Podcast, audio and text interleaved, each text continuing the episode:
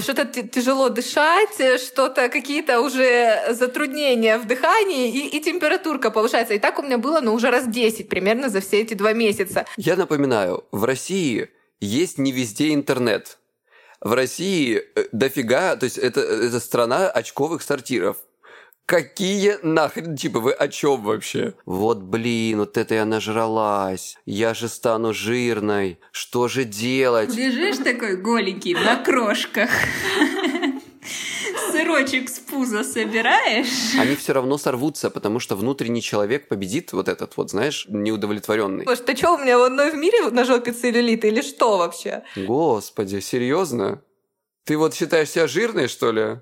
Да пипец вообще. Да какая ты жирная. Ты же весишь там 50 на меня посмотри. Да, вот из этой серии, да?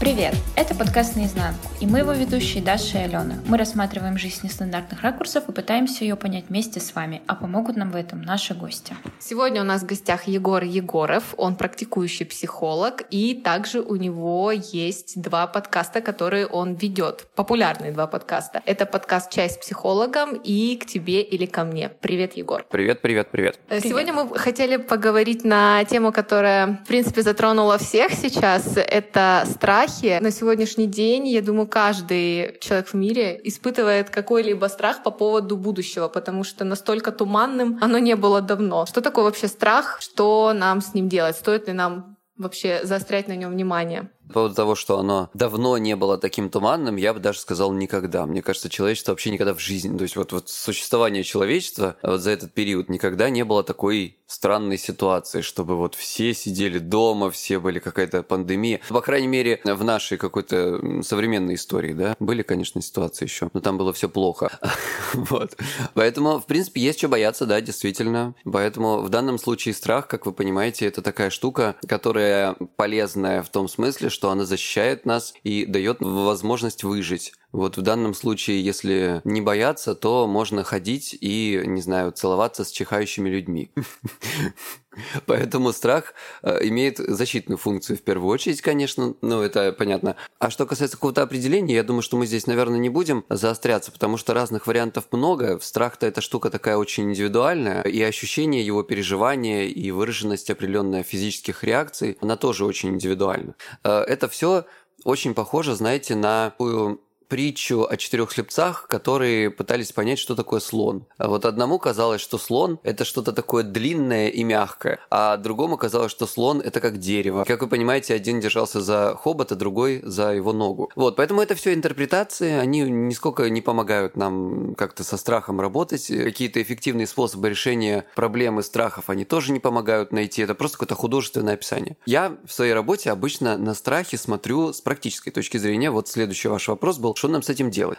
Все зависит от того, о каком страхе идет речь. И классификация страхов, например, для меня, это от практики всегда. Например, к нам приходит человек, у которого какой-то страх, мы у него всегда спрашиваем, а вот что конкретно? И тут страхи начинают делиться на очень интересные штуки. Например, вот есть монофобии, это из серии фобии там медуз, пауков, собак, вот таких вот каких-то вещей. То есть, когда есть конкретная угроза. Казалось бы, коронавирус, который всех уже достал, это монофобия, но нет. Об этом попозже. Есть социальные страхи. Это вот боязнь, например, скопления людей, открытых пространств, выступлений, так называемая агорафобия. И у этого страха может быть такой криз в виде панической атаки. То есть это когда вот прям настолько все плохо, что у человека начинается вот это вот неконтролируемое состояние выплеска вот в виде панической атаки. То есть это когда вот тебе кажется, что ты прямо сейчас умрешь. Там бьется сердце, потеешь, кружится голова, ощущение, что падаешь в обморок. Вот такое вот состояние. Некоторые люди едут в скорую, если в состоянии, кто-то ее вызывает. Вот, ну, в общем, это такое, знаете, сложно пережить. У меня это было, в общем, забыть это сложно. А такой это страх в крайнем виде. Ипохондрические страхи бывают. Это вот как раз такие, и вот коронавирус, это ипохондрическая штука. У нас сейчас вся земля такая болеет в легкой форме ипохондрии. Ты думаешь? В России, кстати, в этом плане у нас все хорошо, ребят. Да, я согласна. У нас всем вообще срать на этот коронавирус. Вот. Все как бы нормально. Но, тем не менее, есть люди очень впечатлительные, да, вот они, конечно, не ипохондрики, но они склонны к этому, да. Когда вот у тебя что-то там зачесалось, и ты уже, господи, какой ужас. Ты там зачихал, и ты думаешь, все, это коронавирус, пипец. Ну, понимаете, да? Я себя не отношу к таким людям, ну, мне казалось, никогда не замечала за собой такого, но после того, как я посмотрю каких-нибудь новостей, я вот так вечером сяду и думаю, что-то тяжело дышать, да. Что-то какие-то уже затруднения в дыхании, и температурка повышается. И так у меня было, уже раз 10 примерно за все эти 2 месяца. Я не думаю, что на самом деле многих, по крайней мере, в нашей стране так волнует именно тема самой болезни, как волнует тема самого будущего. Настолько все непонятно, непредсказуемо. Конечно, меня там, моих каких-то близких не так это коснулось, прям чтобы серьезно. Но на самом деле я понимаю, что многие люди не понимают, что вообще завтра, условно говоря, или будет через месяц вообще с их жизнью. Ну да, так и есть, так и есть. Но видишь, это такая ситуация во всем мире. Непонятно, что дальше будет, никто не знает, что дальше будет. Конечно, хочется верить в лучшее и будем. Кстати, а вот насчет страха, да, может быть, вот люди, которые начинают задвигать за эти все темы мирового господства, вышек 5G, может быть, это связано с страхом вот этой вот неизвестности, и они ищут для себя точку опоры в чем-то. То есть это происходит, потому что вот так, и дальше нас просто всех чипизируют, и все окей, чего там париться? Здесь, честно, обсуждать странные такие параноидального характера бредовые расстройства, это скорее к психиатру. Это не ко мне, понимаешь? То есть, если люди всерьез думают о том, что их чипируют с помощью прививки от коронавируса, то, мне кажется, им надо уже к моим коллегам, которые прописывают препараты. Mm-hmm. Почему? Потому что, ребята, я напоминаю, в России есть не везде интернет. В России дофига, то есть это страна очковых сортиров. Какие нахрен чипы? Вы о чем вообще? Мы сейчас с девочками разговариваем, а у нас интернет хреново работает. Да как вами управлять, с этим интернетом, по этим чипам? Господи, о чем вы? Я хотела узнать по поводу твоей сейчас работы в плане того, что возросла ли тревожность у клиентов твоих, с кем ты работаешь, на фоне всего происходящего. Очень возросла. Действительно, очень возросла. Видишь, у меня, как тебе сказать, тревожность возросла во многом, потому что, например, если мы берем людей, у которых есть какого-то рода ипохондрические расстройства, панические атаки, вот такие вещи, да, то они завязаны очень на физиологию. И для многих, например, добраться до больницы – это очень важно.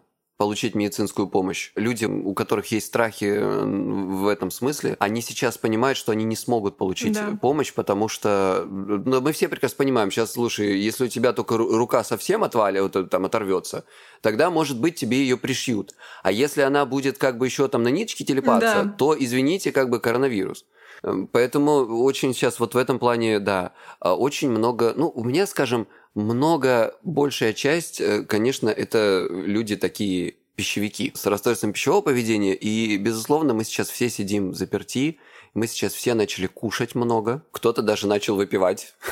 Да. И поэтому, безусловно, очень растет опасение в отношении своего лишнего веса, и эти все вопросы очень сейчас актуальны стали. У меня, по крайней мере, я не могу сказать за всех, это такая моя личная статистика. Если договаривать, эту всю тираду, которую я там начал в начале. Есть же еще у нас ОКР, обсессивно-компульсивное расстройство, это сейчас актуальненько, Если человек моет руки... не знаю, мне он ко мне приходит и говорит, я мою руки 50 раз в день. Я такой, понятно, о чем речь уже идет. Но сейчас, если человек скажет, что он моет руки 50 раз в день, но кто его знает, а может быть, он врач. Или, сейчас, 50, я не знаю, насколько это такая цифра, знаете, сравнительно надо думать. Но, в общем, если человек сейчас часто моет руки в день, то сложно сказать, что, знаете ли, он ипохондрик. Вполне возможно, что это оправдано. Да, сейчас в этом плане есть определенный момент. ОКР – это такая штука, когда, знаете, постучать 3 раза. Это такая легкая-легкая форма. Даже не ОКР, еще такая бытовая. А есть люди, которые моют руки в обычной жизни, вот даже без коронавируса, действительно по 40-50, больше раз в день, когда лопается кожа от этого. Есть люди, которые не могут, например, выйти из дома, несколько кругов не проверив раз, выключен ли утюг, выключена ли печка и вот это все. Вот у меня была одна клиентка, которая выходила из дома, ехала в маршрутке на работу, она понимала, что у нее возрастает вот эта тревожность, и она останавливала маршрутку, шла домой пешком, чтобы проверить, все-таки выключила ли она духовку. Хотя она точно знает, что духовка не включалась там, не знаю, неделю уже, понимаете? Вот это такая ситуация, которая усложняет жизнь действительно. Вот. А по поводу расстройства пищевого поведения, тут, конечно, страхи вообще это главная основа. Булимия, анорексия, вомитинг – это вызывание рвоты, бинч-итинг – это эпизоды обжорства, да, такое вот кризовое, как бы сказать, такое резкое обжорство. А chew and spit – это пожевать и выплюнуть. Я думала, это дегустация. Значит, есть еще что? Есть у нас еще булимия, анорексия, есть вомитинг. Вомитинг – это от слова «вомит» – «вырвать» по-английски, да? Вообще, эта штука как бы сейчас потихоньку начинает выделяться в отдельное расстройство, поскольку это является сейчас на самом деле симптомом и булимии, и анорексии, да? Это расстройство само по себе имеет такое большое значение в этих расстройствах, что оно их сильно подпитывает и на них во многом строится. Я его и мои коллеги в моем подходе, мы его вообще считаем отдельным расстройством. У нас есть отдельный протокол лечения конкретно вот этого вомитинга, да, вызывания рвоты, то есть очистительные процедуры, потому что ведь булимия, она бывает с очистительными процедурами, вот такими явными, и бывает без. С очистительными процедурами, причем к очистительным процедурам относится не только вызывание рвоты, не только chew and spit, это когда ты жуешь и выплевываешь, не глотая, но еще и, например, таблеточки мочегонные, да, вот да, эти вот все там слабительные и так далее, да. Спорт, что делают очень часто. Как бы опять же, люди, которые занимаются спортом, потому что им нравится, это окей. А люди, которые занимаются спортом, потому что они отрабатывают вчерашние съеденные булки, понимаете? Вот это другая совсем история. Ну, слушай, мне кажется, это так много людей делают. Даже так я вот себя в этом совмещаю. О чем-то и речь. Нет, мне нравится заниматься спортом первые 20 минут. Ага, а потом... Мне в кайф первые 20 минут, а остальные уже немножко тяжко. Ну, кайф потом нет, ты чувствуешь, когда себя лучше, после тренировки. Основная идея в том, почему ты идешь на тренировку, да? Знаешь, как вот ты любишь бегать, например. Вот я, честно, я ненавижу бегать. Вот прям вот лютой ненавистью. Я тоже. Вот. У меня, например, есть друзья, клиенты, которые обожают бегать. Они там бегают какие-то кроссы, стометровки. Я на это все смотрю и думаю, господи, да кто ж в своем уме-то захочет так себя истязать? А люди от этого получают кайф, понимаете? Вот если я решу, что мне надо похудеть срочно, и какой лучший способ я вот себе придумаю? Ну, например, бегать. Я буду себя тащить на это вот беготье, не знаю, как это сказать, вот на это бегание, да? Я буду ненавидеть это, но я буду думать, Егор, ну ты же знаешь, как хорошо это работает и так далее. Вот в чем разница. Мы как раз подходим к той штуке, о которой я собирался говорить. Это называется ППР. Предпринятые попытки решения. Каждый человек из своего страха, вот если мы сейчас вот твой пример возьмем, да, страх поправится. Он из своего страха выходит разными способами. И ты говоришь, ну конечно, я пойду спортом заниматься.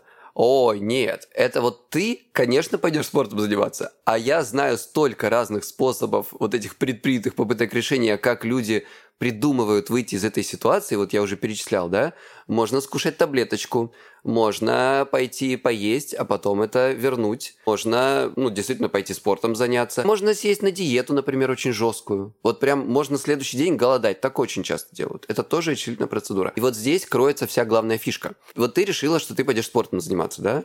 Это еще неплохой вариант на самом деле. Ты же, наверное, не просто еще решила спортом заниматься, ты же, наверное, решила, что вот, блин, вот это я нажралась, я же стану жирной, что же делать? Дай-ка я завтра попробую меньше кушать, так? Да. Нет, у меня по-другому. Я, наоборот, ем больше. Я просто не ем вечером. Я не ложусь в постель с вот таким вот животом, потому что я съела 25 пиц, потому что до этого мы с мужем практиковали такой момент, как в час ночи заказать огромную пиццу и ее сожрать. И ты такой лежишь, кайфуешь. Лежишь такой голенький на крошках. сырочек с пуза собираешь. Да, фуд фетиш, да, такой у вас был? Да. Слушай. Знаете, что самое ужасное во всем этом? Это в то, что я с утра просыпалась голодной. Слушай, ну начнем с того, что у Даши хороший метаболизм в любом случае, поэтому... Да, тут вообще... Я просто набрала 6 килограмм вот так за секунду. Слушатели, тут просто и Даша такая стройненькая, худенькая девочка и рассказывает нам про то, что она это самое. Не может съесть на ночь пиццу. Ой-ой-ой. На самом деле, я должен сразу сказать, что худоба и стройность никак не коррелирует с расстройствами пищевого поведения. И есть и очень худые люди, у которых булимия. И это, кстати, не редкость. Сейчас это очень нередко. Сейчас потрясающе красивые стройные девчонки считают себя страшными жирухами, очень переживают по этому поводу, загоняются и сами себя толкают вот в эти булимические отношения с едой. При том, что никто вокруг не знает, что они думают, что они полненькие. Они не полненькие, нифига. Частая ситуация какая с едой получается? Это прям вот я не могу сейчас сказать точные какие-то цифры, у меня нет статистики, но по моим клиентам это прям очень распространенная история. То есть, когда ты кушаешь, ты вот переел, да? У тебя возникает страх, что ты поправишься. И вот мы как раз про страхи, собственно, да? И это база. Ты думаешь, господи, все, капец, я стану жирным, ой-ой-ой-ой-ой-ой. И ты начинаешь на следующий день, там, например, ты на ночь переел, да? Обычно все на ночь переедают, между прочим. Чаще всего им приходят в голову ограничительные диеты. Ограничительные диеты бывают разные, бывают по времени, вот как примерно у тебя было, да? Бывают по количеству пищи, приемов пищи, бывают по объему пищи, бывают по калориям, по каким-то там здоровым, нездоровым продуктам, да? И вот это все. Чем больше люди себя ограничивают, тем больше у них растет вот эта внутренняя неудовлетворенность, да? Они все равно сорвутся, потому что внутренний человек победит вот этот вот, знаешь, неудовлетворенный. В тот момент, когда они срываются, они, как ты понимаешь, кушают себя вот очень много, или, по крайней мере, нехорошие продукты, если немного, и у них начинает расти опять тревога, опять страх. Господи, что же я наделал? Что же я наделала? Я поправлюсь. И этот круг замыкается и повторяется много-много-много раз.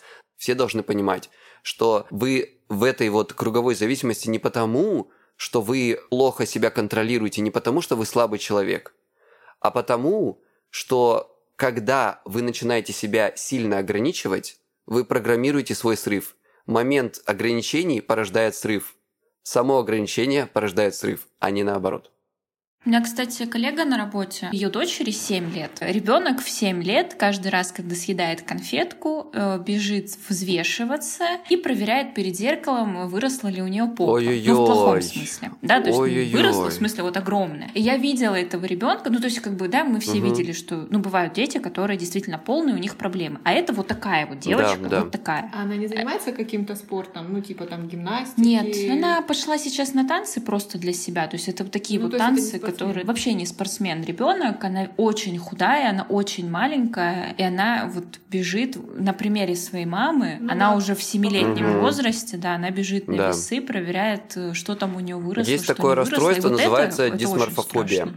Когда ты себе очень сильно не нравишься, вне зависимости от того, красивый, некрасивый, какой угодно человек, он просто тебе не нравится, ему не нравятся конкретные какие-то части, вот, например, в твоем примере это у девочки, вот если ее интересует, что у нее попа может вырасти, да, и впоследствии, когда это расстройство, так сказать, не контролируется, ни как-то не фиксируется, не лечится, да, то это приводит, например, к множественным операциям пластическим. Причем каждая операция следующая, кажется, что, да, стало лучше, но можно еще лучше. Или, например, окей, попа теперь у меня хорошая, сделаем грудь.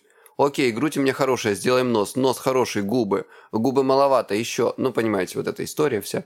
И вот в такой легкой форме сейчас вот это вот расстройство, оно всегда идет параллельно, не всегда, часто идет параллельно с расстройством пищевого поведения. Вы видите, да, у девочки начинаются очень нездоровые отношения с едой, и параллельно у нее есть ненависть к своему телу, да. Параллельно она боится чуть-чуть, потому что как только она чуть-чуть поправится, у нее увеличится попа, как ей покажется, да, сразу, господи, уродливая задница, вот это все, да, вот эти мысли, это очень распространенная сейчас история. Я это сейчас вот уродливая задница, это я в цитату говорю, потому что я часто слышу такое от своих клиентов, к сожалению. Но я тебе скажу, что я, наверное, не знаю ни одной представительницы женского пола, которая хотя бы раз, а то и не раз, и не два, и не три, изнуряла себя диетами, худела и так далее. Угу. Поэтому это для меня это уже как вариант нормы. Каждый человек, по-моему, в мире пробовал это хоть раз в жизни. Да. Поэтому для меня это уже не что-то сверхъестественное, а вариант нормы. Просто где та грань, когда уже можно понять, что нужно обратиться к специалисту, когда это уже становится нездоровой вещью? Очень просто здесь все. Вот когда ты видишь, что ты впал в нездоровую вот эту циклическую реакцию, да, циклическую ситуацию, когда у тебя диета-срыв, welcome. Как ты думаешь, вообще сейчас тенденция к РПП, недовольству своим внешним видом, она стала больше ввиду нашего общества, того, что все сейчас пытаются достичь идеала? Потому что вот сейчас я захожу в Инстаграм, и просто 1001 тренер по фитнесу научит дома держать себя в форме, как там сделать ПП, все завтраки, обеды, ужины. Короче, вот все это транслируется очень нам в жесткой форме, что мы должны, мы обязаны. Это правда. А если нет, то как бы ты отброс. Это правда, так и есть. Ну, как тебе сказать, я не могу сказать какой-то сравнительной формы, потому что я, если честно, не видел статистику. У меня вообще большие вопросы, и даже если такая статистика есть, к этой статистике у меня будут большие вопросы, потому что, сложно. Но по личным ощущениям, вот индивидуальным, мне кажется, действительно есть такая тенденция из-за того, что как раз вот эти медиа сейчас очень развиты, интернет. И очень легко любые мысли транслировать. И очень легко сейчас сделать какие-то похудительные штуки. Ты правильно сказала, огромное количество разных тренеров, все такое. И вот это вот основная базовая идея, диетическая культура, я это называю. То есть, действительно, как бы если у человека есть хоть где-то какой-нибудь лишний жирок, почему-то стало считаться, что это все, это какое-то уродство. Да вы о чем, ребят? Более того, знаешь, что самое веселое? Этот лишний жирок замечают только этот человек. Да. Тут, видишь, проблема в другом. Тут проблема, не в другом, а что сопутствует этому. Потому что мы смотрим картинку, картинка полностью отфотошоплена, нарисован пресс, попа поднята. Ой, и девчонки, тебе кажется, давайте что даже таких... без картинки. Вы сами знаете, вот лучше меня, в какую красивую позу можно, в какой ракурс так встать, что можно даже не фотошопить. Да. И ты просто досмотрелся тысячи таких аккаунтов и просто смотришь на себя в зеркале и думаешь, да что, у меня в одной в мире на жопе целлюлит или что вообще? Да. Хорошо, у меня такая проблема. Первая, что я не знаю, в какие позы встать. Вторая, для меня фотошоп — это вообще что-то запредельное, и я поняла, что мне проще пресс накачать, чем его нарисовать. Ты просто не старалась и не хочешь свой курс делать. Мне нравится эта тенденция к тому, что даже иногда спортсменки заявляют о том, что да, это поза, да, это там коррекция фотографии, и если я там как-то стану неудачно, у меня тоже будет целлюлит, и у меня там тоже, если я сожму, сяду, живот, будет 3 складки, это ок. Но, понимаешь, когда ты не углубляешься в эту тему настолько, да, ты только видишь, и все, а все красивые, а ты такой как бы кисель.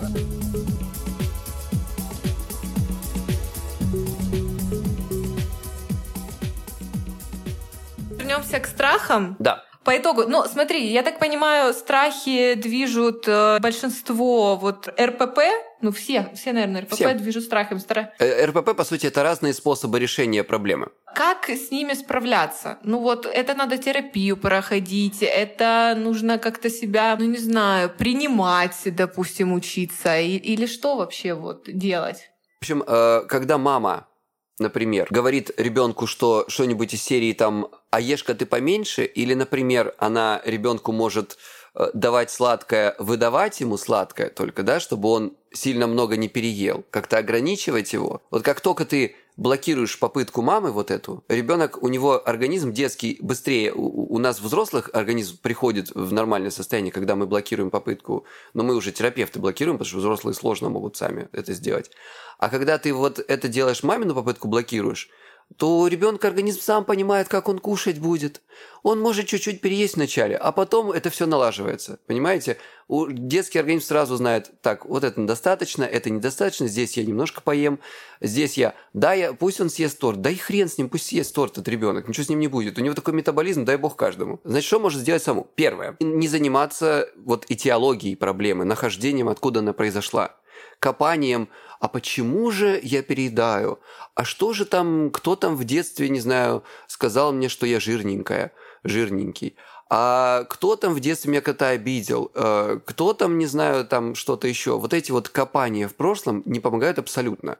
А многие специалисты на это тратят огромное количество времени своих клиентов, клиенты за это платят кучу денег, да, и в результате остаются с этими проблемами.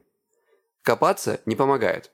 Расстройство есть здесь и сейчас. Надо решать проблему здесь и сейчас, разбираться в том, как она функционирует, а не в том, от чего это. Значит, дальше. Не помогает делиться страхами, разговаривать о своих проблемах, разговаривать о питании, вот этом вот, не то что о питании, а о новых способах диет, о том, как я боюсь, например, этих собак, о том, как я боюсь там еще чего-то, потому разговоры, постоянное муссирование темы про коронавирус.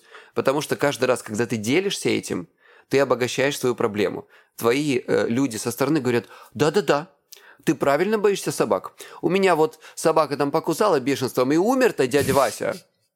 Правильно ты боишься этого там... Сейчас не будем про коронавирус, в общем, ну там сами тоже можете интерполировать, да? Да. Да, слушай, такая хорошая диета, а попробуй еще вот эту. Вообще ничего не есть, помните, в «Дьявол носит Прада»? Я такую новую диету классную нашла. Я ничего не ем, а когда чувствую, что упаду в обморок, съедаю кусочек сыра. То есть тебе и такое она расскажет. Другая ситуация, когда ты рассказываешь о своих проблемах, и тебе говорят, господи, серьезно? Ты вот считаешь себя жирной, что ли? Да пипец вообще. Да какая ты жирная. Ты же весишь там 50... На меня посмотри. Да, вот из этой серии, да? У человека создается ощущение, что мало того, что его не принимают, ему не верят, ему, правда, тяжело и сложно, да? Его как бы, принижают вот это его состояние. Так плюс ко всему тебе еще параллельно могут другое сказать. Знаешь, из серии там, да какая же ты жирная, ты посмотри. Ты вот не о весе думай. Ты думай, это уже у тебя нос кривой. Вот такие вот версии есть. Или, например, частая родительская история, да. Или частая родительская история, когда что-нибудь из серии «Да, в наше время о такой хрени, конечно, не думали. Нам некогда было. Мы пахали с утра до ночи. Вам просто делать им нехрен». Да, другие проблемы. Ну и дальше пошло. Да, то есть вот это все обогащает твою проблему. Да я же в школу добирался через реку, вплавь. Да, вплавь. Каждый раз, когда вы делитесь своими страхами, вы обогащаете свою проблему. Просто помните об этом. Делайте себе хуже. Вот. Если мы говорим про болезни, то, конечно, гуглить болезни, ребята, это вообще прям... Это одна из базовых вещей. Вот если ты постоянно переживаешь о своем здоровье, погугли болезнь, будет все хуже. Тоже разговаривать, да, обогащение вот этого репертуара своего. Запрос о помощи есть такая штука. Например, человек боится там выходить на улицу, или, например, человек боится собак. Ну, например, тех же собак, это очень просто. Я обожаю моих любимых, у меня 2 бультерьера, вот. Но люди их часто боятся. Ну, вот, например, человек боится собак, проходит в каком-нибудь переулке, да, перед ним собака, и... Он начинает что делать? Он начинает обходить, он начинает искать обходные пути, идти через там 4 переулка, да, лишь бы только обойти эту собаку, которая здесь постоянно сидит. Другой пример. Например, люди с тяжелыми какими-то социальными фобиями, да, агорафобией, они боятся выходить на улицу, они могут годами не выходить на улицу.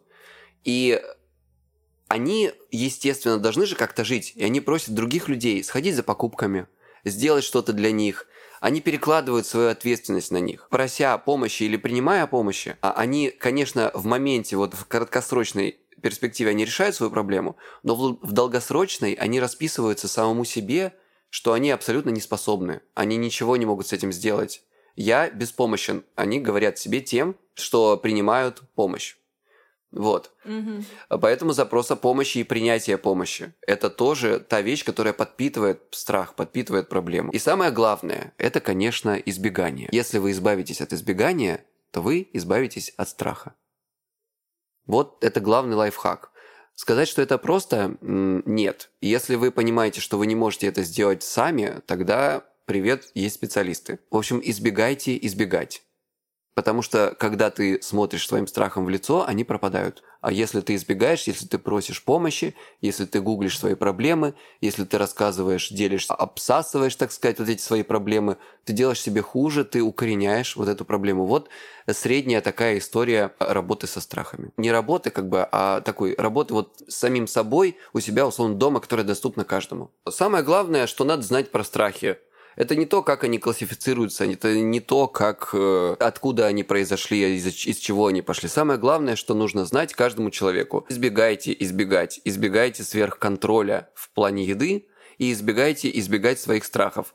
То есть нужно потихоньку, полигонечку, не сразу, может быть, по чуть-чуть идти на них и смотреть им в лицо. Только таким способом можно от них избавиться. Других вариантов нет. Есть у нас более изощренные способы, но это со специалистом. Они работают быстро, хорошо, но я не могу вам сейчас здесь это рассказывать, потому что просто надо определенную подготовку иметь. Но вот этот вот способ как бы понемногу приближаться к своему страху, он является базой для всех терапий. Поэтому флаг в руки, если не получается, обращайтесь, если получается, супер, я вкратце сейчас быстро могу еще раз пробежаться. Не копаться в прошлом, не делиться страхами, не обогащать их, не гуглить свои болезни, не прибегать к запросам помощи, потому что вы делаете себя беспомощным в этом смысле, отдаете это все. И самое главное, избегайте избегать. Спасибо, Егор, большое тебе, спасибо что вам. Пришел к нам. Вы такие классные. Нет, это вы классные. Ребята, ставьте нам оценки в iTunes. Это очень важно, так как, когда вы ставите оценку или пишете комментарий, другие слушатели могут нас увидеть и также узнать про наш подкаст. Подписывайтесь на наш Instagram, Неизнанку подкаст, на наш Telegram-канал, SoundCloud, и на Яндекс.Музыку. Если вы хотите стать героем нашего подкаста, пишите нам в любых социальных сетях или же на почту.